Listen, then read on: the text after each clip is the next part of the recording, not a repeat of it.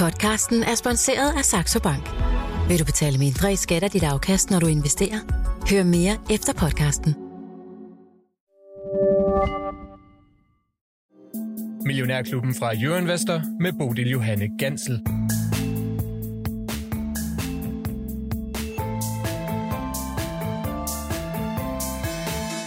Med tusindvis af børsnoterede selskaber i verden, så kan det nogle gange synes som en umulig opgave at finde lige præcis de aktier, der klarer sig bedst, men mindre kan måske også gøre det. Velkommen til tirsdag i Millionærklubben, hvor vi i dag kigger efter områder af aktiemarkedet, som dagens panel har forventninger til i 2024. Og de består af ingen ringere end Lau Svendsen, porteføljeforvalter og chefanalytiker hos Svendsen og Tudborg. Godmorgen, ja, velkommen godmorgen. Til dig, Svendsen. Og Peter Garnry, der er aktiestrategichef i Saxo Bank. Det er jo en fin titel, Peter, du er lige sted i grædende. Hvad går det egentlig ud på at være aktiestrategichef, bare lige sådan i hele... Nå, men det har jeg hele tiden været. Nu er jeg bare blevet chef for hele vores strategiteam, så, men mit hovedspeciale og ekspertise er stadig aktier. Mm. Så der har jeg ikke noget, der hindrer sig. Så det handler altså om at finde lige præcis de aktier, som kommer til at klare sig bedst, eller hvad ligger der i den titel? Jamen, det er jo vel vores arbejde. Altså simpelthen hjælpe med at finde ud af at... og forstå, hvad der foregår i markedet, og finde de her lommer. Og der må man jo sige, at 2023 var jo et ret vildt år, ikke? Og man sidder lidt med følelsen af, at 2024 lidt også bliver ret vildt år, ikke? At det, altså jeg vil sige, den eneste stærke idé, jeg har for i år, som jeg skrev om i december i vores kvartalsskriv, som kommer ud her, det er, at jeg tror ikke på, at de her Magnificent Seven, de kan fortsætte med at outperforme. Så sådan, det segment af de allerstørste selskaber i USA, og det kan være, det helt forkert, men den eneste stærke idé, jeg har, det er i hvert fald, de kommer ikke til at outperforme markedet i år. Nej. Det bliver andre steder, man skal finde de gode afkast. Men hvad ramte du rigtigt på i 2023? Altså, troede du, at de der Magnificent Seven ville køre så vildt, som de gjorde? Ej, det havde jeg ikke regnet med. Jeg vil sige, jeg var rimelig optimistisk faktisk på annonceplatformen, altså på Meta, når jeg synes, de var blevet presset for meget ned i pris på baggrund af den. Negativ indvirkning, der var for de højere renter i 2022.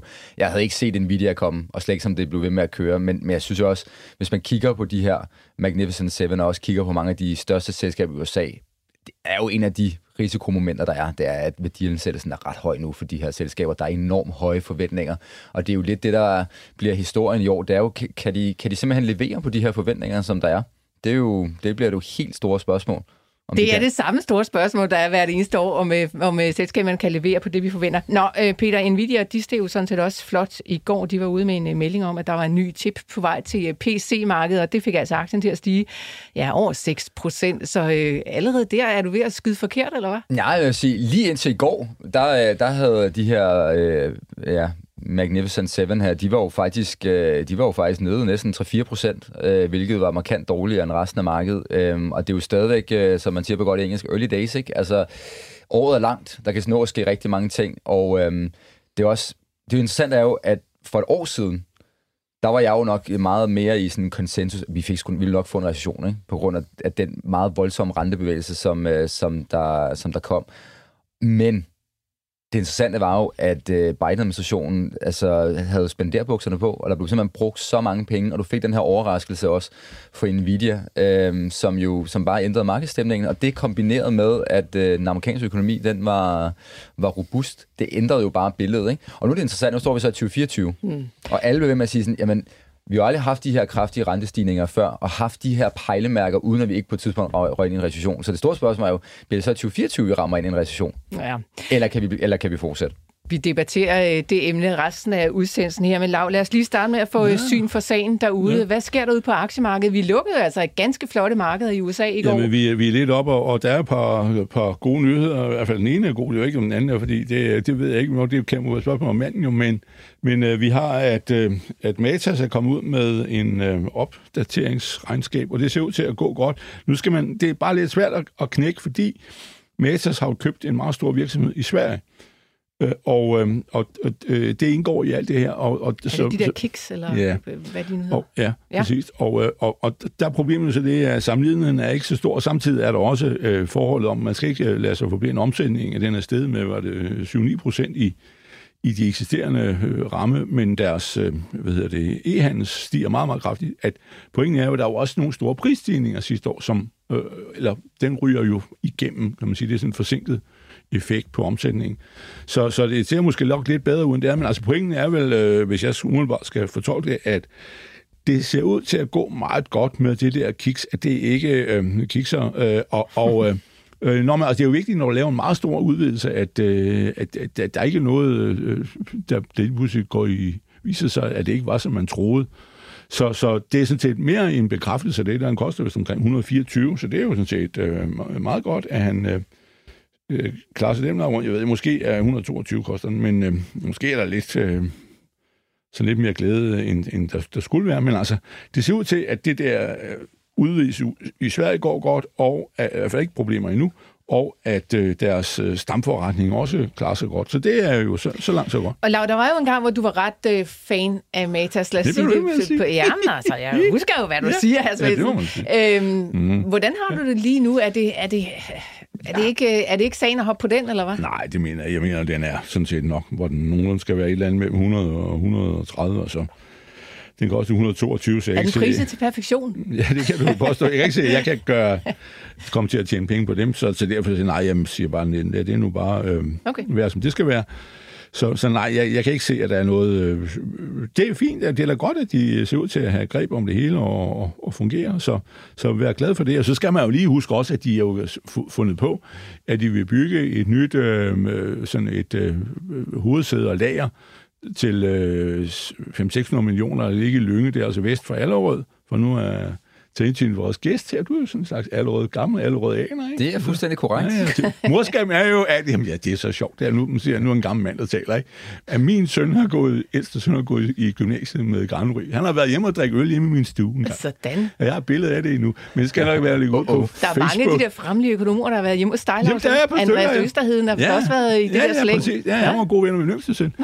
Han har jo haft meget på besøg, men hvad er det? Jamen det er da skide, hvad hedder det? Det er så glædeligt, at talenter vokser op, og jeg har jo set nogle af dem, det er jo ikke mig, der min skyld, at de bliver talenter, men det er da glædeligt, at der kommer nogen og siger, når jeg engang lægger mig ned og dør, så siger man, kæft, der er jo nogen på vej frem. Prøv lige at høre lidt på det. Det er dejligt. Men det er jo den røde historie om det, men de skal bygge det der til 500-600 millioner, ikke? Og de har en gammel kasse i Allerød, som ikke er mange sure sild værd. Det er i hvert fald en verdens kedeligste bygning. Det er noget for russertiden. Så det får de nok ikke. Jeg tror også, de bor til leje, men altså, det var det ikke mange basører for, når de sælger, tror jeg. Men altså, så der er jo ligesom en ordentlig kostforøgelse, når du tager sådan et stort løft. Altså, kapacitet koster jo altid penge for en virksomhed, så hvis du kan presse mere igennem den ramme, du har i dag, er det jo bedre, end at tage sådan en med smide 600 millioner ind i noget. Men Lau, det skal man lige være klar over, det er altså på vej, og den bliver jo færdig om et par år, ikke? Men hvis jeg hører dig sige, at Matas ikke nødvendigvis er en hurtigløber, kunne det så være sådan en, hvad skal vi kalde det, robotsaktie, man kan have liggende, som stille og roligt kører frem? Hvis der er nogen, der har lyst til det, og så videre, det har jeg jo ikke, men altså, man skal jo have de heste, der løber hurtigt. Man skal jo ikke gå efter noget, som er gumpe. Du er så vild, Lau Svendsen. Jeg skal nå det, mens jeg kan. Men jeg bare siger, at den er nok nogenlunde godt, og så videre. Og i øvrigt har jo, man skal lige være klar over, at Danmarks rigeste mand, han vel stadigvæk er, Holt Poulsen, har jo ligesom gået ind og taget sig en god lunds af den, så på den måde er de ejermæssigt begynder at blive lidt mere forbedret, og det er jo også ham, som sidder på det der normal kæden, og så der er sådan en vis grad af forandringer i baglandet. Okay. Den anden ting, der er sket, det er jo, at ISS har fået en ny finanschef, og det er jo fordi, at finanschefen der blev overchef. Han ikke Fangel. Kasper Fangel, ja. Som jeg havde i studiet til en af vores CEO-udsendelser. Det havde du. Og nu har han så fundet en ny en, og han bærer det stolte navn Mads Holm. Jeg ved ikke, han skulle have kommet fra Equinor, har jeg lavet mig fortælle jo, men... Mads Holm var jo ham, der grundlagde rederiet i Norden. Det er altså ikke den samme Mads Holm. Nej, det er det ikke. Og Helsingør Skibsværft, som er nedlagt igen, men det er rederiet i Norden heldigvis, ikke? Så hvad hedder det? Det er jo et stolt navn, han har. Og han skal være finanschef, og det er jo en vigtig post, fordi det er jo en cashflow-styret virksomhed, ISS. Så vi håber, at han er stor til den. Jeg kender ham slet ikke, så jeg kan ikke svare dig på det. Men så det hvordan tager investorerne imod den nyhed, der er ude på markedet, hr. Svendsen? Det ved jeg da ikke, fordi jeg vil da tvivle på, at der skulle genere nogen. Men hvad hedder det? Han stiger 0,20% til 127,5. Der er ikke noget. Okay. Der er ikke nogen, der bliver forskrækket for det. Det er jo så ligesom hovedsagen. Det er jo fint. Det er meget godt. Hvis man bliver udnævnt, så falder aktien. Så... det er jo sket før. Nå. Det er jo ikke så godt. Altså alt det og meget mere, det kan du selvfølgelig læse over, mere om over på euroinvestor.dk, hvor vi altså har alle finansnyhederne her fra morgenstunden af. Lau Svendsen, jeg kunne godt tænke mig bare lige hurtigt at vende to af de aktier, som bevægede sig ganske voldsomt i går. Først var der Mærsk, der var i vælten, og det var altså måske, og måske ikke, jeg ved det ikke helt, men det gør du sikkert. Nej. En historie fra Shipping Watch om, at flere rederier havde indgået en aftale med Huti-bevægelsen om, at få skånet deres skibe, når de skulle sejle igennem det der lidt farlige stræde lige for tiden, hvis de altså ikke havde en relation til Israel. Det afviste selskabet så ret hurtigt ude i medierne, men altså det ser ud som om, at der er flere japanske selskaber, som fortsætter nedad her til morgen. Når i kurs, eller hvad? Ja, Mitsui, K-Line, Nippon, de fortsætter altså med at køre nedad. Så på den historie, er der noget om det her, Svendsen, eller hvad? Jeg aner det ikke, men Jyllandspostens finans ekstra betalingsservice ser tydeligere ud til at have en mand på stedet dernede. Det ved de jo nok ikke meget om, men altså, det tror jeg ikke, de ved. Men altså, det kan man jo ikke, sådan noget kan man jo ikke bruge til noget. Men amerikanerne er jo på vej derned, og har allerede en del. Grønland er det jo det er ret stort afstand, og altså strækningen, ikke? Afstanden over vandet er jo ikke så stort, det er derfor, de kan ramme, ikke? Men og de skulle have fået nogle nye missiler, desværre, som er bedre end de gamle. Men det var dog noget af en bevægelse. Aktien faldt 7% til at starte. Jo, den er jo også taget op fra cirka 11.000 til 14, og nu er vi så ned i 13.100. Det er jo ligesom den der lidt frem og tilbage, og fragtspotraderen for at få sendt gods afsted er jo stedet, fordi du skal bruge 14 dage mere på at bringe det frem, og så er der noget uorden med havnene. Der giver jo anledning til ret meget uorden, skal man lige huske, når skibene bliver forsinket i deres forløb.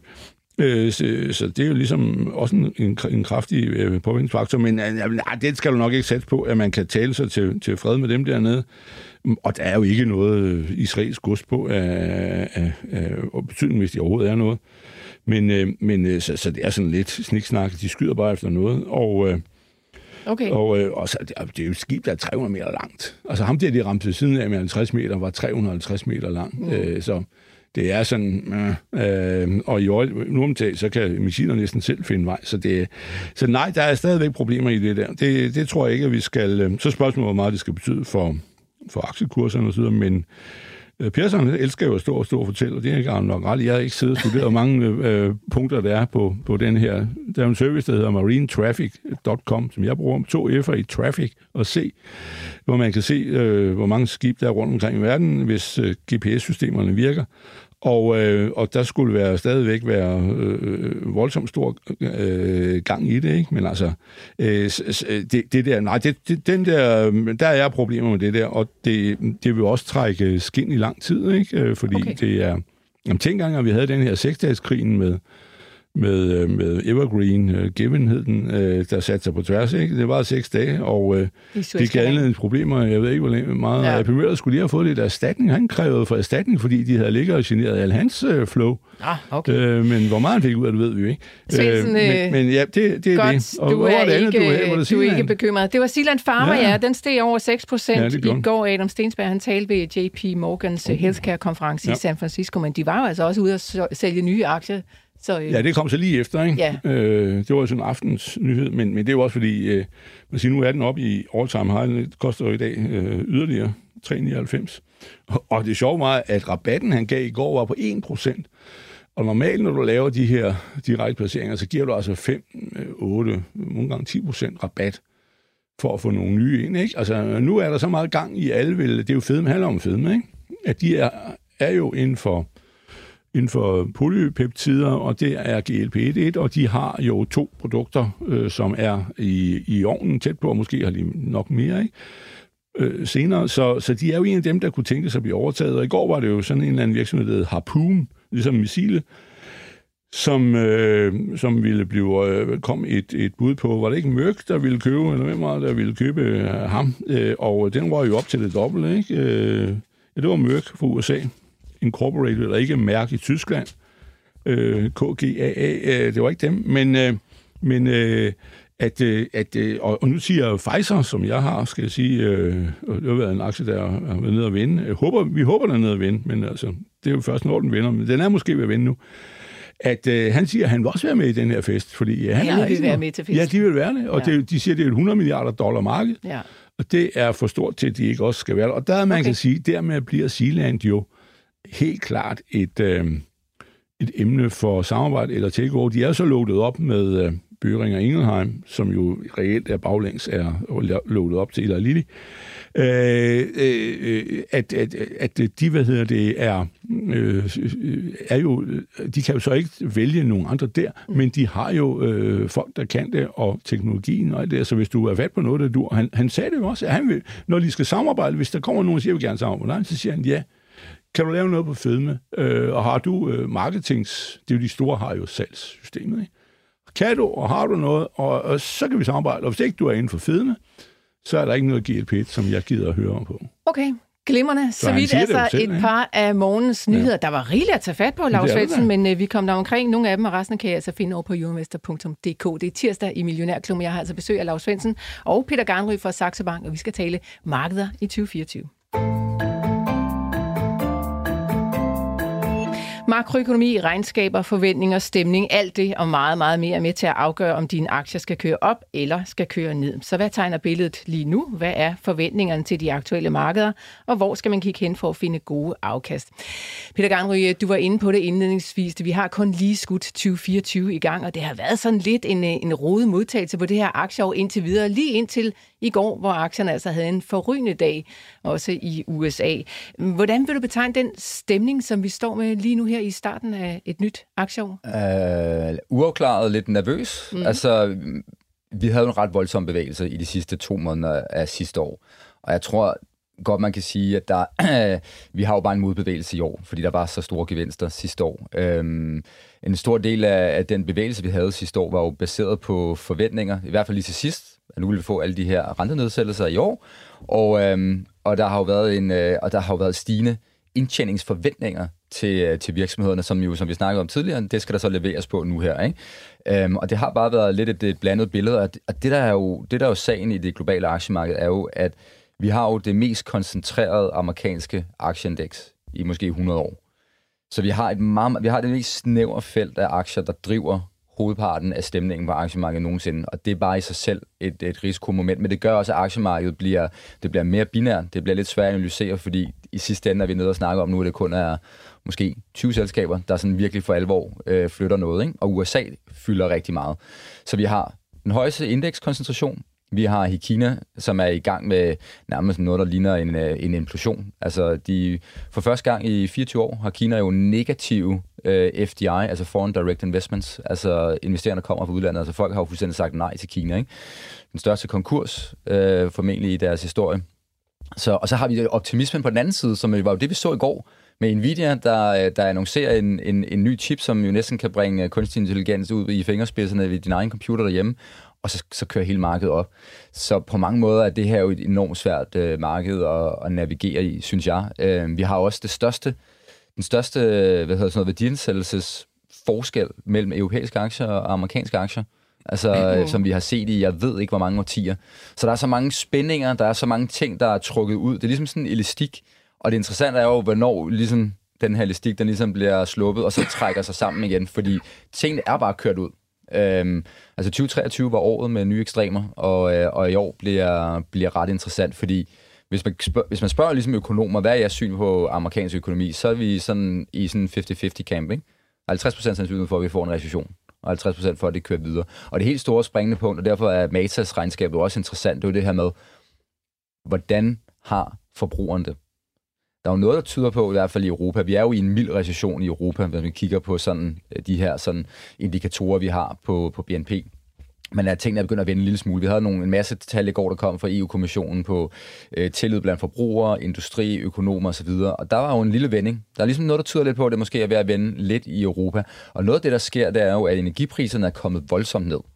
Vi har ikke nogen energikrise i Europa, på trods af, at det er meget koldt. Så vi kommer ligesom igennem den her vinter igen. Energipriserne er lave. Lønningerne vokser stadig ret højt. Altså i USA er gennemsnitslønnen, den stiger stadig med 5,2%. Så hvis inflationen bliver ved med at komme ned, så får du altså en relativt stor reallønsekspansion blandt husholdningerne, både i USA og det samme tendens, vi ser i Europa. Men altså, inflationen bliver vel ikke ved med at komme ned, hvis lønningerne bliver ved med at stige på det niveau, som... Og det er jo det, der er det interessante, fordi det er jo, bliver jo det helt store springende punkt nu her. Markedet er jo gået all in, ikke? Og indtil vi lige havde bevægelsen i år, der havde markedet jo sat sig selv for øje, at om vi ville få 7 rentenedsættelser i Europa og USA. Nu er vi kommet lidt tilbage, nu er vi på 6.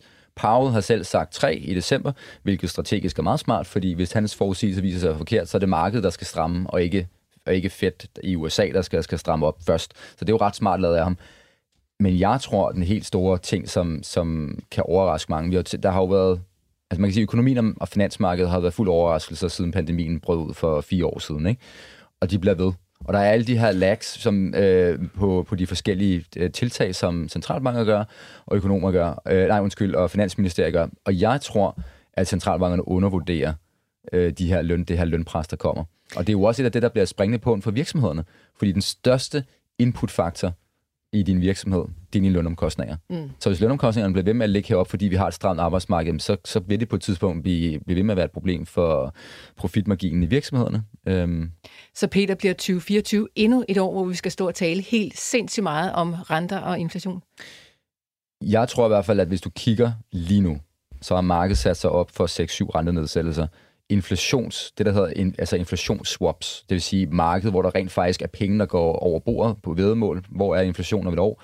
Den etårige inflationsswap i USA er jo under 2%, den ramte 1,9% i går. Det er altså det laveste siden, må ikke lige holde mig op på det, men jeg mener i hvert fald en 3-4 år nu, ikke? Og det betyder jo i hvert fald, at markedet sådan rent forventningsmæssigt har sat sig så langt ud i en ekstrem nu, at vi begynder at nærme os et punkt nu, hvor inflationen går fra at have været det her positive overraskelsesmoment til, at det måske lige pludselig begynder at blive sådan et spøgelse, der kommer tilbage. Og det er jo det, der bliver det interessante, fordi det er jo det, der virkelig kan få markedet til at sætte sig. Det er jo, hvis markedet bliver i tvivl, om de får ret med de her 6-7 andre nedsættelser, fordi det er jo teknologi og healthcare, altså sundhedsaktier i USA, det fylder jo mere end 50% af indekset. Og så hvis du tilføjer Meta og Google, som ligger over i det, der hedder kommunikationsservices, så har du et marked, som måske 60% markedsværdimæssigt sådan er forholdsvis følsom, hvis renteforventningerne og inflationsforventningerne det ændrer sig. Ja. Så det er noget af det, man skal holde lidt øje med. Magnificent Seven har vi talt rigtig meget om i 2023, de her 7 aktier, og måske er det lidt flere end det. Der er også nogen, der taler om Magnificent 50. Men altså en gruppe af aktier, som kørte helt sindssygt meget op, meget hurtigt i løbet af 2023. Men Peter, på en eller anden måde, så synes jeg også, at deres indtjening har fulgt med op af. Altså, så er det ikke fair nok, at de skal køre pænt op og måske stikke af for resten af markedet? Jo, men vi lavede faktisk en præsentation for vores kunder i går, hvor jeg også viste den her graf over indtjening de sidste 4 kvartaler, altså i 2023. Og der må man jo bare sige, hvis du kigger på Nasdaq 100, som jo er det, som repræsenterer det her segment, vi taler om, jamen så er deres indtjening steget voldsomt i 2023, og er på et nyt højpunkt, hvor at S&P 500 og Stoxx 600 her i Europa har været mere flad. Og det er jo også det, der er fortællingen, der er jo, at vi har et marked, som, hvor den lange hale af virksomheder har svært ved at løfte indtjeninger, så har den her snæver kreds af teknologivirksomheder, som har formået at gøre det, men man skal lige holde sig øje for 2 ting. Så det ene er jo selvfølgelig, de har tilpasset omkostninger ved at lave medarbejderreduktion. Punkt 1. Punkt 2, så er den ene ting, som har været med til at reducere deres omkostningsniveau, det er jo det her med, priserne faldt meget, så de her aktieoptioner, de har udstedt, de kommer jo med et lag ind i regnskabet, de er jo blevet udstedt til lavere kursværdi, og derfor har de også en lavere værdi. Nu hvor aktiekursen er kørt op, så i takt med, at de bliver med at udstede alle de her medarbejderoptioner, så kommer der også til at være stigende omkostninger til løn. Det er bare ikke i kontanter, men regnskabsmæssigt. Så man kunne sagtens forestille sig, at der kommer en lille smule tømmermænd her i 2024, bare alene på den konto. Okay. Der var også på et tidspunkt, vi talte rigtig meget om China, there's no alternative. Det var før, at renterne begyndte at stige. Der var ikke rigtig andre steder, man kunne finde afkast af sine penge, end at kaste sig ind i aktiemarkedet, uanset om man var villig til at tage den risiko eller ej. Ja. Det er der selvfølgelig kommet i løbet af 2023. Der er andre muligheder lige nu. Men Peter, der er jo stadigvæk mange penge derude, er det mit indtryk. Altså, hvis man bare ser herhjemme i Danmark, hvor mange milliarder danskerne har stående på deres indlånskonti, altså svømmer den her verden ikke i penge, og kunne man ikke forestille sig, at det holder hånden under aktiemarkedet også? Jo, men der er jo ikke rigtig noget, der hedder det der med, sådan, når folk taler om, det er jo faktisk en ting, jeg gerne vil sige, det tror jeg, det er sådan en god public service. Det der med, når man snakker om kontanter på sidelinjen, man skal jo bare lige huske på, hver gang Bodil Johanne Gantzel går ind på aktiemarkedet og aktiverer nogle af hendes penge på sidelinjen, så er der jo nogen, der sælger de aktier på den anden side, som så trækker nogle penge ud på sidelinjen. Så det er jo et nulsumspil. Det her med, at der er penge, der kan blive aktiveret. Den eneste kanal ind og ud af aktiemarkedet, det er altså udbytter, aktie tilbage i køb, og så børsnoteringer. Bare lige så vi har det på det rene. Okay? Okay. Ja. Og det er sådan en meget vigtig mekanik lige at forstå. Men du har ret. Der er en, jeg vil mere kalde en risikoappetit stadigvæk. Og jeg er ikke sådan super negativ på aktier. Altså, hvis vi bare lige går op i helikopteren og kigger på det globale aktiemarked, bare lige sådan, man kan forstå, sådan, hvad kan man egentlig forvente af afkast i aktier? Når vi har et globalt aktiemarked, der giver 2% i udbytte. Vi har globale selskaber, der nu konsistent over en 10-årig periode har tilbagekøbt cirka 1% af deres egne aktier i forhold til markedsværdien. Så du får 3%. Det er det, de returnerer til investorerne. Så har du en real BNP-vækst forventet på de der 2%. Så kommer du på et realafkast på 5% om året i aktier med den nuværende værdiansættelse. Hvis du så lægger, lad os sige, 2,5-3% inflation oveni, så har du et forventet afkast i aktier før inflation på en 7,5-8%. Og det er utroligt tæt på det historiske gennemsnit. Mm. Så det er ikke sådan, at når du sidder i dag og lytter til mig, at du skal tænke, hold op, han siger nogle negative ting, lad mig bare sælge alle mine aktier. Det er overhovedet ikke det, der er pointen her. Pointen er, at hvis du har rigtig mange penge stående i en snæver kreds af amerikanske teknologivirksomheder, så er det en rigtig god idé at tage bestik af situationen og de her høje værdiansættelser, der er i det her snævre segment. Og tag nogle af gevinsterne. Man har fået enormt gode gevinster. Behold noget af det, men tag det og flyt det ind i nogle andre ting. Ja, men nu står vi så altså lige foran den der udbyttesæson, vel ret beset, Peter, så der kommer altså stadigvæk penge ud til folk, som måske skal geninvesteres. Kommer det til at få nogen betydning?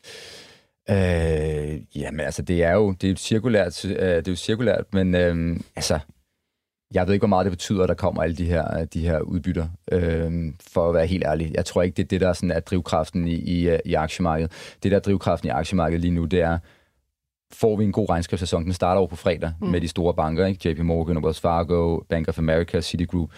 Kan de levere varen, og så specielt i ugerne efter, så får vi jo teknologiregnskaberne. Og det er jo, i forhold til forventningerne, så er der to ting, der skal blive opfyldt i den her sæson. Kan teknologivirksomhederne levere i forhold til indtjeningsforventningerne? Punkt 1. Punkt 2.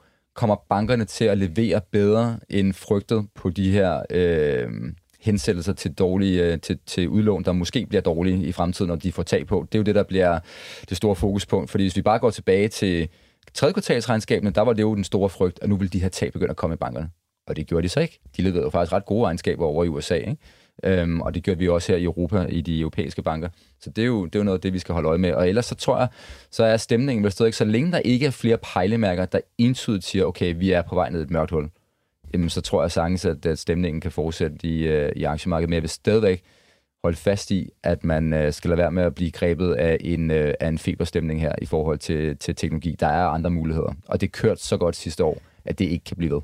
Man skal aldrig blive grebet af en feberstemning. Nå, men Peter, noget af det, vi snakkede om lige inden vi gik i luften, fordi der kom den her nyhed ud om, at Matas jo altså har gjort det rigtig godt igennem julehandlen. Så sagde du, ja, det er jo altså den private forbruger, vi holder så meget øje med. Har de det godt, eller har de det skidt? Vi ved det faktisk ikke rigtigt, fordi der kommer hele tiden tal ud, som altså kunne vise begge dele. Hvordan sejler du så igennem sådan en sø, når du ikke rigtig lige ved, hvordan den private forbruger egentlig har det?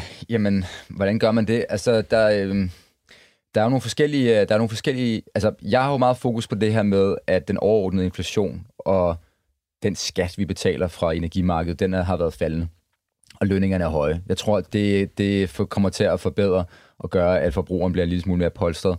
Så er der forskellige af de her undersøgelser, ballade. Jeg nævnte også for EU-kommissionen, der kom ud i går, som også viser en svag bedring. Men så har vi den her ugenlige tidsserie i USA, der hedder Redbook, og den er jo faktisk accelereret ret betydeligt over de sidste måneder. Vi ligger på... Altså Redbook måler detailsalget i de fysiske butikker i USA, som også var der for et år siden. Altså det, man kalder same store sales. Og der er vi jo oppe nu at have en omsætningsvækst på en 5-6%. Og det ligger jo tæt på nogle af de gode tal, når vi har en fin ekspansion i økonomien. Og så kan du hive alle mulige andre ting. Men noget andet også, som der er meget fokus på, det er jo, at de finansielle rammebetingelser, altså det, der bliver kaldt financial conditions på meget fint engelsk, de er jo faldet ret meget, betydende at presset, det finansielle pres i systemet faktisk er faldet ret markant over de sidste måneder. Så der, og lige nu plejer jeg at sige, når jeg snakker med både mine kolleger, men også kunder, lige nu har vi indikatorer, der peger i øst og vest over det hele.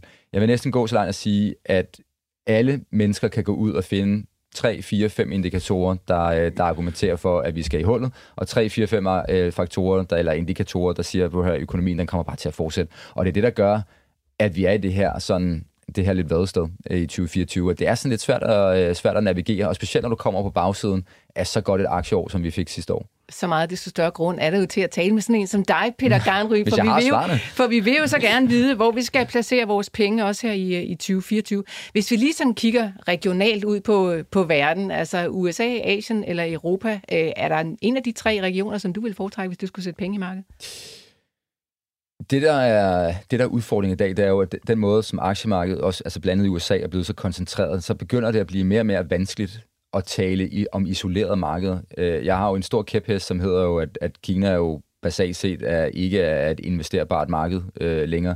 Så det gør jo også, at når folk skal købe emerging markets, jamen det skal du ikke, fordi emerging markets, 60% af markedsværdien, det ligger i Kina, og Kina er et absolut ikke privat sektorvenligt land længere, og har en helt anden agenda. Altså basalt set er det, der hedder en balance sheet recession, altså har de udfordringer, som Japan havde, og vi faktisk også lidt smagte på i Vesten efter finanskrisen, og de har ikke de samme mekanismer, tror jeg, til at løse det der på en let måde. Så der er udvalgte markeder i emerging markets, altså Mexico, Indien, Indonesien, Vietnam, Sydkorea, Japan faktisk også stadig interessant. De markeder er interessante. Kina er ikke interessant. Jeg kan rigtig godt lide Europa ud fra det her værdiansættelsesperspektiv, og hvis der er en svag nedgang i økonomien, så er det europæiske aktiemarked en lille smule mere defensivt orienteret på sektorniveau end USA. Og USA er bare kørt meget ud i forhold til andet, så hvis man skal have amerikanske aktier, så skal man være sådan mere selektiv. Og det er også derfor, så øvelsen er ikke bare længere sådan, om så køber bare en amerikansk passiv eksponering, eller en passiv europæisk, men man bliver nødt til at kigge også på de her temaer og sektorer. Og der er jo noget af det, der allerede er kørt i år, det kan vi jo se, det er jo igen, altså logistik er jo kørt på grund af det, som Lau taler om i det Røde Hav, men forsvarsaktier er jo stadig virkelig hot. Altså det bliver ved med at køre. Og jeg tror, det er i hvert fald noget af det, vi kommer til at se i 2024, at det kommer til at fortsætte med at gøre det rigtig godt. Jeg tror også, at hvis markedet får ret i, at vi skal have de her rentefald, så tror jeg, at noget af det, der blødte rigtig meget sidste år, altså alt med den grønne omstilling, det kommer til at komme tilbage, på grund af elastikken var trukket for langt ud, og nu kommer den ind igen, fordi det er meget kapitalintensivt, og lavere finansiering, som kostningerne gør, at du får flere projekter, der kommer til at køre igennem systemet på grøn omstilling. Så det er i hvert fald noget af det, sådan, der virker sådan lige til. Og så råvarer selektivt også, synes jeg stadig er interessant. Okay. Hvis du har spørgsmål ind til Peter Garnry eller Lau Svendsen her i studiet, så er du som altid velkommen til at skrive til mig. Det foregår på sms'en 42 42 03 21. Husk at starte din besked med Mio.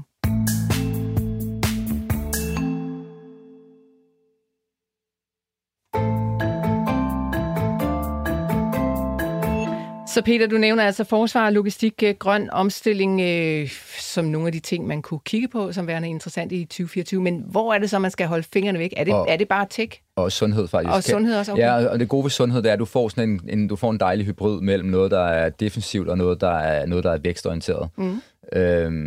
Så det er stadig interessant, og nu det så vi jo også i går, nu Lau nævnte også lidt, altså der er sådan en kæmpe opkøbsbølge i gang i hele sundhedssektoren, altså det buller og brager derudaf, og det er jo ofte sådan, at når først den ene handel er blevet annonceret, så kommer de sådan på sådan en perlerække, og det her kunne godt blive sådan det store år i pharma- og biotech-industrien med store opkøb hister her, fordi det er virkelig der, hvor der sker noget, og det er jo, altså hvis vi skal helt op på den store navle, ikke? Så snakker vi jo om det her kunstig intelligens. Altså, jeg savner jo stadigvæk, der er jo alle de her forventninger. Og jeg var selv med ud til også en session ude i Microsoft i forbindelse med Saxo Bank og sådan noget. Og jeg sidder stadig tilbage med sådan en, det kan rigtig meget, mulighederne bliver store, men jeg tror, vi bliver rigtig skuffet på en kort bane. Altså i forhold til, hvad det rent faktisk leverer. Altså der, hvor der virkelig er de største udfordringer i verden, det er ikke i vores digitale verden. Jeg er bare ked af at sige det. Det er ikke der, vi har udfordringer i verden. Udfordringer i verden, det er sikker energiforsyning, det er forsvar, det er adgang til energi. Der er så mange udfordringer i verden, som kræver nogle svar og nogle løsninger. Og så snakker vi om det her med en fødmeepidemi, alle de her ting, men det er jo noget, der er konkret, det er noget, der er visuelt, og noget, vi kan se i den fysiske verden. Og det er derfor, Nvidia bliver jo også en af de selskaber, jeg virkelig, virkelig er spændt på at se i det her år her, og hvor meget er der tømmermænd fra det, der sker i Kina. Mm. Altså nu vi startede jo også året med, at de amerikanske myndigheder har jo presset ASML i Holland til at droppe med at sælge de her maskiner til Kina, som kan lave de her chips før tid endda, ikke? Og vi ved, at de kinesiske virksomheder har købt ind til lager, så de har til mange år ude i fremtiden fra Nvidia. Og Nvidia vil ikke sige ret meget. Altså, de vil gerne komme sig en lille smule til, hvad efterspørgselen er, men de kan ikke kigge ret meget længere ud end maks et kvartal eller to, og de tør ikke. Så det er virkelig også en af de ting, jeg glæder mig til at se. Så altså lidt bekymring i forhold til den der tech-verden, kan jeg godt høre, at du smider på banen. Jamen, jeg er bare sådan lidt sundt skeptisk, tror jeg. Fordi jeg er vild med dem alligevel, og jeg synes jo for eksempel sådan et selskab som Google er hammerende interessant. Altså, jeg tror, Google hvis du gerne vil satse på kunstig intelligens på lang sigt, på applikationssiden, så synes jeg, at Google som selskab er klart det, der er mest interessant. Okay, Alphabet, hvis man skal ind på den aktie. Ja, Alphabet hedder det. Ja, glimrende. Nå, men Peter, altså, er der andre ting, som du sådan vil holde fingrene helt væk fra i 2024? Altså, er der noget, man sådan, eller bare har undervægt i hvert fald? Nej, men det er primært der, hvor tingene er kørt ud, altså i teknologi. Vil du altså, der komme et spørgsmål? Elbiler faktisk måske også lidt. Hvorfor? Jamen, det er mere det her med, at elbilsmarkedet har jo ændret fundamentalt hele bilindustrien. Altså, der har jo aldrig været så massiv konkurrence, som der er nu. Altså, jeg tror, at det her pres, der kommer til at være på bilpriser og på marginer, det bliver et hamrende svært marked at være i. Det her bilmarked er blevet transformeret til, fordi det er blevet så let at producere en elbil sammenlignet med en benzin- og dieselbil, så det her marked ved at ændre sig til at blive ligesom PC-markedet i 90'erne. Kommer til at have deflation, der også derfor brugvognsmarkedet bliver smadret på grund af elbiler, fordi vi lige pludselig er nu på en teknologi, hvor der er en teknologisk kurve, og så længe du er på den opadgående teknologiske kurve, så vil der være deflation i priser på biler, og sådan et marked er uhyggeligt svært at være i. Så bilindustrien er sådan et, hvor man virkelig skal være selektiv, og altså det her elbilsmarked, der er også bare mange af de her selskaber, der er bare blevet kørt voldsomt op. Altså Tesla er jo priset, som om at de kan have 25-30-40% markedsandel og høje marginer i fremtiden, og det er bare ikke den industri, jeg kigger ind i, hvis jeg bare skal være sådan helt kold og kontant. Det skal du.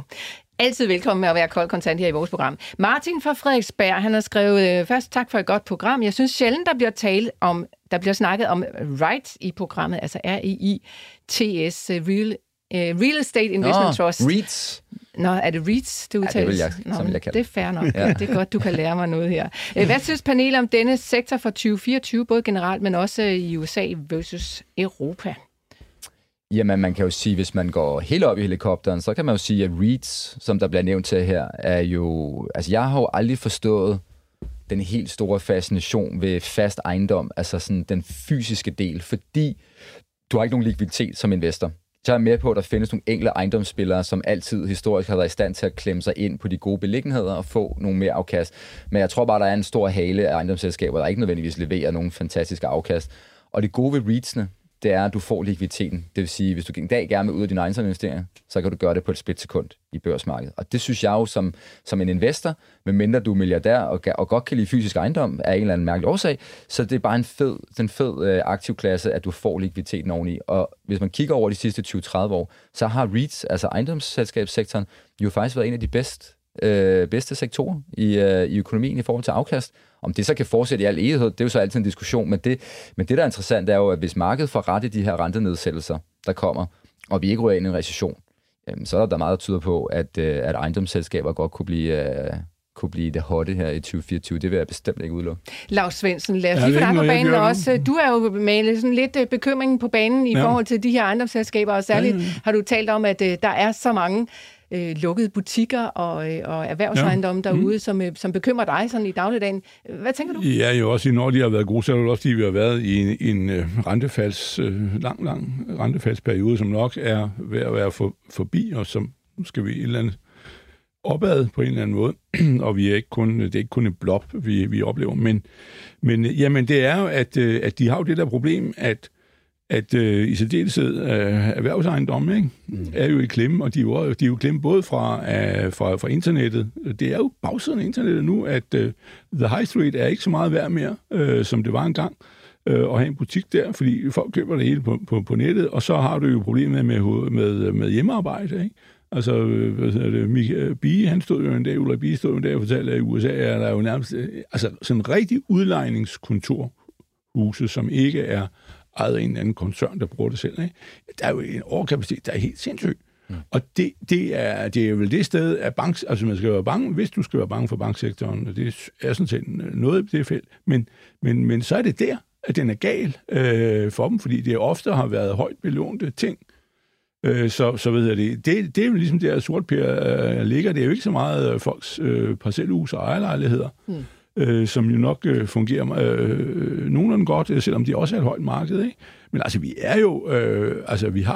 spørgsmålet er, det helt store spørgsmål, det er det her renteniveau, vi har, er det holdbart, eller er det ikke holdbart? Og så er der nogen, der mener, at vi vender tilbage til lavinflation. Jeg siger, at inflationen er brudt ud, og vi er på vej mod et samfund med en højere renteniveau. Og så skal vi lidt opad, ikke vildt, men lidt opad i rente. Hvor skal vi hen lande henne? Jamen, nu er vi bare for et land, du har, men altså... Lad os tage Danmark. Hvad for noget? Lad os tage Danmark. Jamen altså, i dag kan du finansiere et 30-årigt realkreditlån, der ligger omkring 4,5% af rente, ikke? Og der skal vi jo nok realistisk se i møde, at det skal kunne bære 5,5-6% af rente. Det er ikke noget vildt, men det er jo sådan noget lignende, vi skal op på.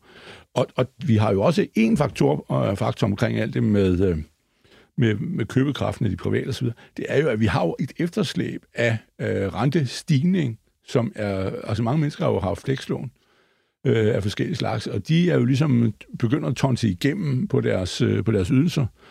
Og hvis du så kommer til over på et fastforrentelån, så ryger du yderligere op. Ikke? Så altså, der er ligesom en rentestigningskraft, som æder menneskebørnenes indkomst. Men det er egentlig min største bekymring for også omkring finanssektoren, er der bund i frivilligerne der endnu, eller er de blæst væk?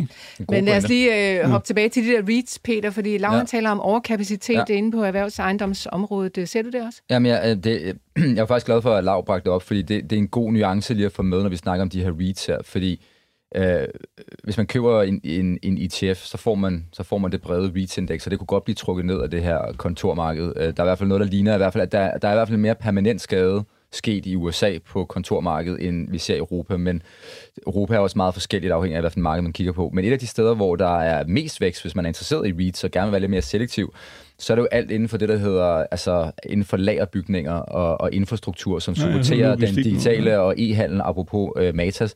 Og så alt det, der ligger inden for datacenter. Altså verdens største datacenteroperatør, Equinix. Ikke et firma, nogen kender, men det er en REIT, og de er den største dataoperatør, så hvis man ligesom jeg plejer at sige med elbiler, der er så ikke nogen tvivl om, at det bliver hele markedet. Men spørgsmålet er, om du kan forudsige, om det er Tesla, Toyota, eller Volkswagen, eller Xpeng, eller hvem der nu bliver nummer et. Men man kan også bare investere i ladestationer eller batterier, altså længere nede ved værdikæden, fordi hvis du kan finde ud af, hvem der har konkurrencefordelen længere nede ved værdikæden og bliver vinderen, så kan du vinde helt vildt på elbilsmarkedet, uden at tage et bet på, hvem der vinder og bliver den store kanon, sådan brandingmæssigt, og dem vi hører efter, eller hører på, ikke? Og lige nu er det Tesla, ikke? På samme måde er det med kunstig intelligens.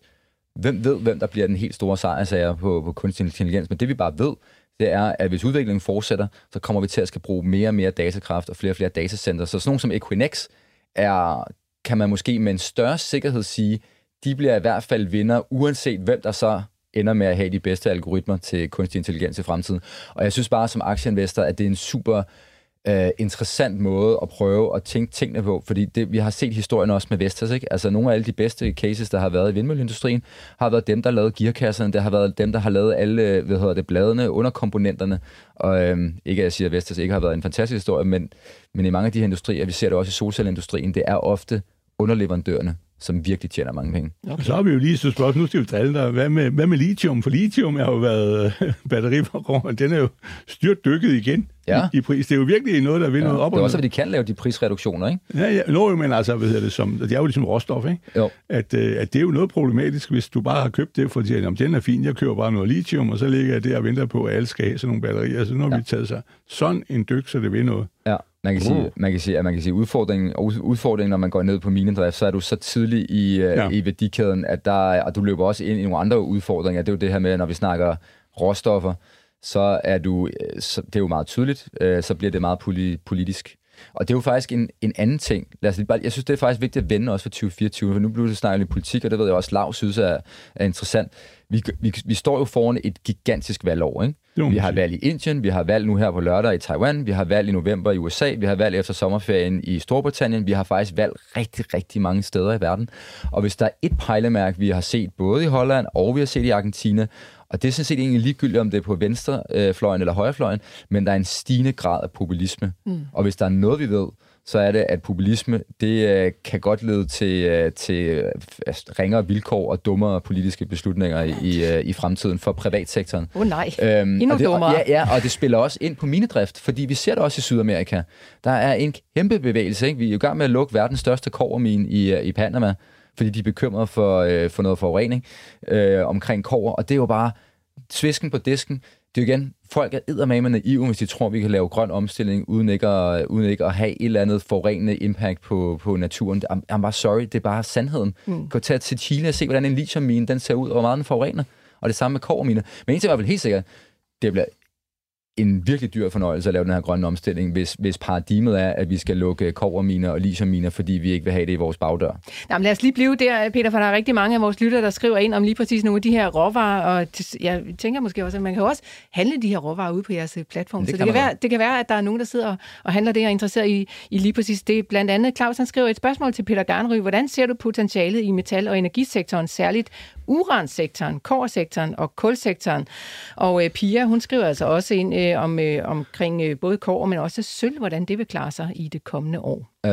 Guld og sølv er influeret. Altså sølv har et større industrielt efterspørgselstræk end guld har, men både guld og sølv ligger i samme kategori og bliver brugt meget som afdækningsinstrumenter i porteføljer og også i forhold til usikkerhed med pengepolitik og sådan ting. Så med det år, vi går i møde, så har jeg det egentlig okay med de her guld og sølv. Vi kan jo rigtig godt lide kobber. Det store spørgsmål med alt det her politik, der er kommet omkring minedrift og den her store kobbermine, der er ved at blive lukket i Panama, er jo et glimrende eksempel på, at det faktisk kan være lidt udfordrende at købe nogle af de her mineselskaber. Og så kan man sige, skal jeg så bare købe underliggende futures på kobber? Det kommer så med nogle andre risici og ting, og du kan sagtens have en situation, hvor at kobberprisen er meget, meget svagt stigende over 6 år, men hvis du køber en kobbermineproducent, så kan de stadig tjene mange flere penge. Altså, de opererer under andre vilkår, end hvis du køber de her futures direkte. Så jeg vil stadig våge påstå, at man skal være eksponeret, altså i mineindustrien, til de her metaller, men man skal se sig godt for, fordi det er blevet politisk minefelt. Men vi jo, altså nu taler jeg jo også på vegne af Ole, som er min kollega og råvarestrateg i teamet, altså vi er enormt positive på kobber, fordi vi kan ikke lave den her kæmpe omstilling uden ikke at få kobber, og der er bare så meget underliggende, der taler ind i kobber, og vi er begyndt på en rejse også. Nu Kina jo ved at sløve ned voldsomt, men vi har altså Indien, og det har jeg sagt mange gange i det her studie, som er påbegyndt en urbaniseringsrejse, altså som den Kina startede på fra 70'erne. Der ligger en 30-40 års altså gigantisk urbaniseringsvækst forude i Indien, med folk, der skal flytte til byerne. Og hvis der er noget, vi ved, så er det kommer til at kræve en hulens masse stål, beton og kobber og bygge alt det her, der skal bygges i Indien, bare for at tage et land. Okay, og så vi skal lige have resten af spørgsmålet her, fordi Claus, han spurgte jo altså også om uran og kulsektoren. Ja. Jeg har ikke det store holdning til kul, men uran, det der sker lige nu, det er jo, der er kommet alle de her fysiske ITF'er, og de har skabt en knaphed på fysisk uran i markedet, og derfor har vi jo set den her voldsomme prisbevægelse. Der er nogle sanktioner mod raffineret uran, mod Rusland, som også presser uranmarkedet. Det man bare skal være opmærksom på, det er, når vi rammer omkring $100 per pund af det her uran, jeg ved ikke, lige sådan jeg husker, der ligger måske omkring 80. Folk må rette mig, hvis det er forkert. Men når vi rammer 100, så i hvert fald de beregninger, jeg har set, så begynder vi at nærme os et punkt, hvor så kan vi i hvert fald ikke snakke længere om, at atomkraft, det er halleluja, bare super billigt relativt til andre energikilder og sådan nogle ting. Så begynder vi altså at ramme et eller andet smertepunkt. Det er bare sådan, så folk lige har det i baghovedet, også forstår dynamikken, at der er altså sket nogle strukturelle ændringer i markedet, som giver den her knaphed på uran, som giver det her prispres. Men ser du atomkraft som en del af den grønne omstilling? Ja, det gør jeg. 100%. Okay. Og jeg tror, vi kommer til at snakke mere om det i fremtiden. Som det er lige nu, så er sol og vind kan ikke udbygges i det tempo, vi har brug for af energi. Og det har det problem, at det ikke er til stede til, evigt, altså til alle tidspunkter af døgnet, så det vil sige, at du skal have energilæring, og energilæring er bare rigtig dyrt. Og spørgsmålet er, om vi er villige, eller om vores økonomi kan klare de her høje energipriser på kort bane, hvis vi moser igennem med et meget snævert sæt af energikilder. Så jeg synes bestemt, at atomenergi spiller en rolle, men det er klart, spiller det en rolle i Danmark med en forholdsvis høj befolkningstæthed? Måske ikke. Så det kan være, at det er lande som Polen for eksempel, der skal løfte opgaven med mere atomenergi. Vi er jo, og det skal man huske, energipolitik i Europa er jo sammenbundet af et stort. Det er jo den største, det europæiske elmarked er den største maskine, menneskeheden nogensinde har bygget, ikke? Altså el er forbundet fra Nord-Norge og hele vejen ned til Marbella i Spanien. En relativt fascinerende maskine, vi har bygget. Så det afhænger bare lidt af, hvad for nogle lande man ligesom kigger på, hvor det kan give mening. Jeg tror ikke, det kommer til at give mening i Danmark. Okay. Lau Svendsen, havde du en... Jeg havde bare et spørgsmål. Det var det der med Indien og urbanisering osv. I Kina var det jo styret, der tog man cirka 30 millioner mennesker og flyttede hvert år, eller accepterede, at de blev flyttet. Ja. Men med Indien, det er jo trods alt en markedsøkonomi. Hvor styret er det der? Bliver det sådan bare over hals og hoved, eller hvad sker der derude? Ja, det er jo et virkelig godt spørgsmål. Altså lige nu har de jo faktisk lidt svært. Lige nu går der faktisk nogle historier, hvor de har en lille smule svært ved at få folk til at komme ind til byerne og tage jobs i servicesektoren og manufaktur. Ja. De vil faktisk gerne blive ude i landbruget, så det kan jo være, at de strammer grebet Indien for at få sat gang i den der udvikling. Okay. Men ellers så tror jeg bare, hvis man kigger på alle lande, og som ikke har været statsstyret på samme måde som Kina. Hvis man kigger på lande i Europa, USA, Kanada, så tænker jeg, at den der urbaniseringskurve, det er sådan en relativt naturlig udvikling, som går hånd i hånd med fornuftig politik og en stigende velstand. Så, men altså, Indien kan jo sagtens nå at spænde ben for sig selv masser af gange. Men det er jo stadig et interessant marked, og igen, man bliver overrasket. Jeg havde også den snak med Sten Jacobsen. Altså, Indiens aktiemarked i dollartermer har faktisk været det bedste aktiemarked over de sidste 25 år. Og det har selvfølgelig været mange rutsjeture undervejs, men det har stadig været det bedste afkast analyseret set. Okay. Ikke så nemt lige at få fat i indiske aktier, hvis man sidder som helt almindelig privat. Du er nødt til at købe en ETF. Eller en og dem er der masser af, heldigvis. Okay. Godt. Vi kan lige nå et spørgsmål fra Nikolaj i København, som spørger, om du er bullish på olie og gas?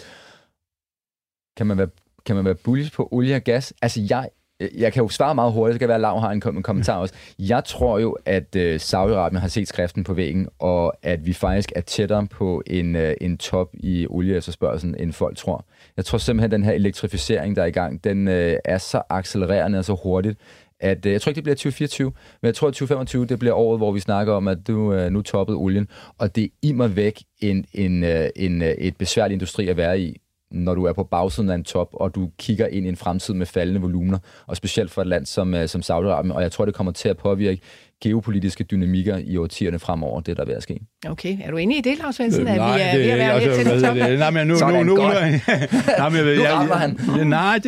men det er jo rigtigt, altså på et tidspunkt topper det, men altså man taler jo om i sådan i oliebranchen, at det bliver omkring 2030, at toppen kommer, og så i forbindelse med, at det hele rykkede baglæns med cirka 7% under coronaen. Der var jo et tilbagefald der, som alle dem, der måler klimaforandringer, jo ikke rigtig har opdaget, men det skulle jo så ligesom udskyde tidspunktet med et par år opad, før det topper, ikke? Men altså, det er evident, og derfor kan jeg også sige, at den gamle, man havde i olieindustrien, opfandt man jo tilbage i 30'erne. Begyndte i 30'erne var der en eller anden klog mand, der sad og fablede om, hvor hurtigt skal man udvinde et felt, og det fandt de ud af dengang, det var hurtigst muligt. Men sådan er det jo ved at være nu, at de kommercielle selskaber, Exxon og alle dem der, det er bare fuld fart frem, du brug det, du har, og så bliver det jo araberne, der kommer til at brænde ind med nogle enorme lager. Altså Saudi-Arabien har olie til 80 år, siger de ikke, det har de jo heller ikke, men det siger de. Jamen, de kommer der formentlig til at brænde ind med over halvdelen, for de kommer aldrig op. Fordi så er udviklingen løbet fra det, så kører vi på løbehjul, elektriske løbehjul og alt muligt andet, der kommer ned fra solen, og jeg ved ikke hvad. Men jeg tror, den ligger lidt længere fremme, men så det afhænger af konjunkturen. Bevægelsen i olie, hvor ser du den henne lige herfra? Ja, på kort sigt, jeg mener, vi ligger rundt 70-75, jeg tror faktisk, at vi er lidt nede til den lave side, og så kommer vi op, og det går helt galt, hvis Rusland ender i en intern borgerkrig, og så vi har slet ikke talt Ukraine i dag, men hvis det sker et land... Ja, det er faktisk lidt rart. Ja, men hvis det går galt i Rusland, at de bliver fuldstændig sat ud af spillet, jamen så mangler der 6 millioner tønder olie i døgnet, ude i den, som de bidrager ind i den frie verden. Okay. Så olieprisen peger opad, tror jeg. Godt, så sætter vi et punktum der. Det var alt, hvad vi nåede i tirsdagens udgave af Millionærklubben. På en dag, hvor aktiemarkedet altså stiger en lille bitte smule. Chemometec flyver op. Den er op med 8%. Det kan du læse mere om over på euroinvestor.dk. Tak til Lau Svendsen. Tak til Peter Garnry fra Saxo Bank. Det var som altid en fornøjelse. Og tak til jer, der lyttede med derude. Vi er selvfølgelig tilbage igen med flere finansnyheder. Igen i morgen og resten af dagen over på Euroinvestor.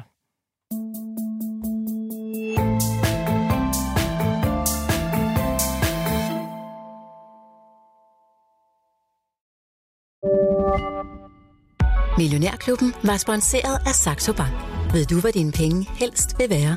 Hos Saxo Bank kan du få op til 3,05% i positiv rente uden binding. Bare ved at have en investeringskonto. Det er nemt og gratis at oprette en konto. Der er ingen konto- og depotgebyrer, og der er ingen binding. Så du kan altid investere eller trække dine penge ud. Kom i gang allerede i dag på saxobank.dk.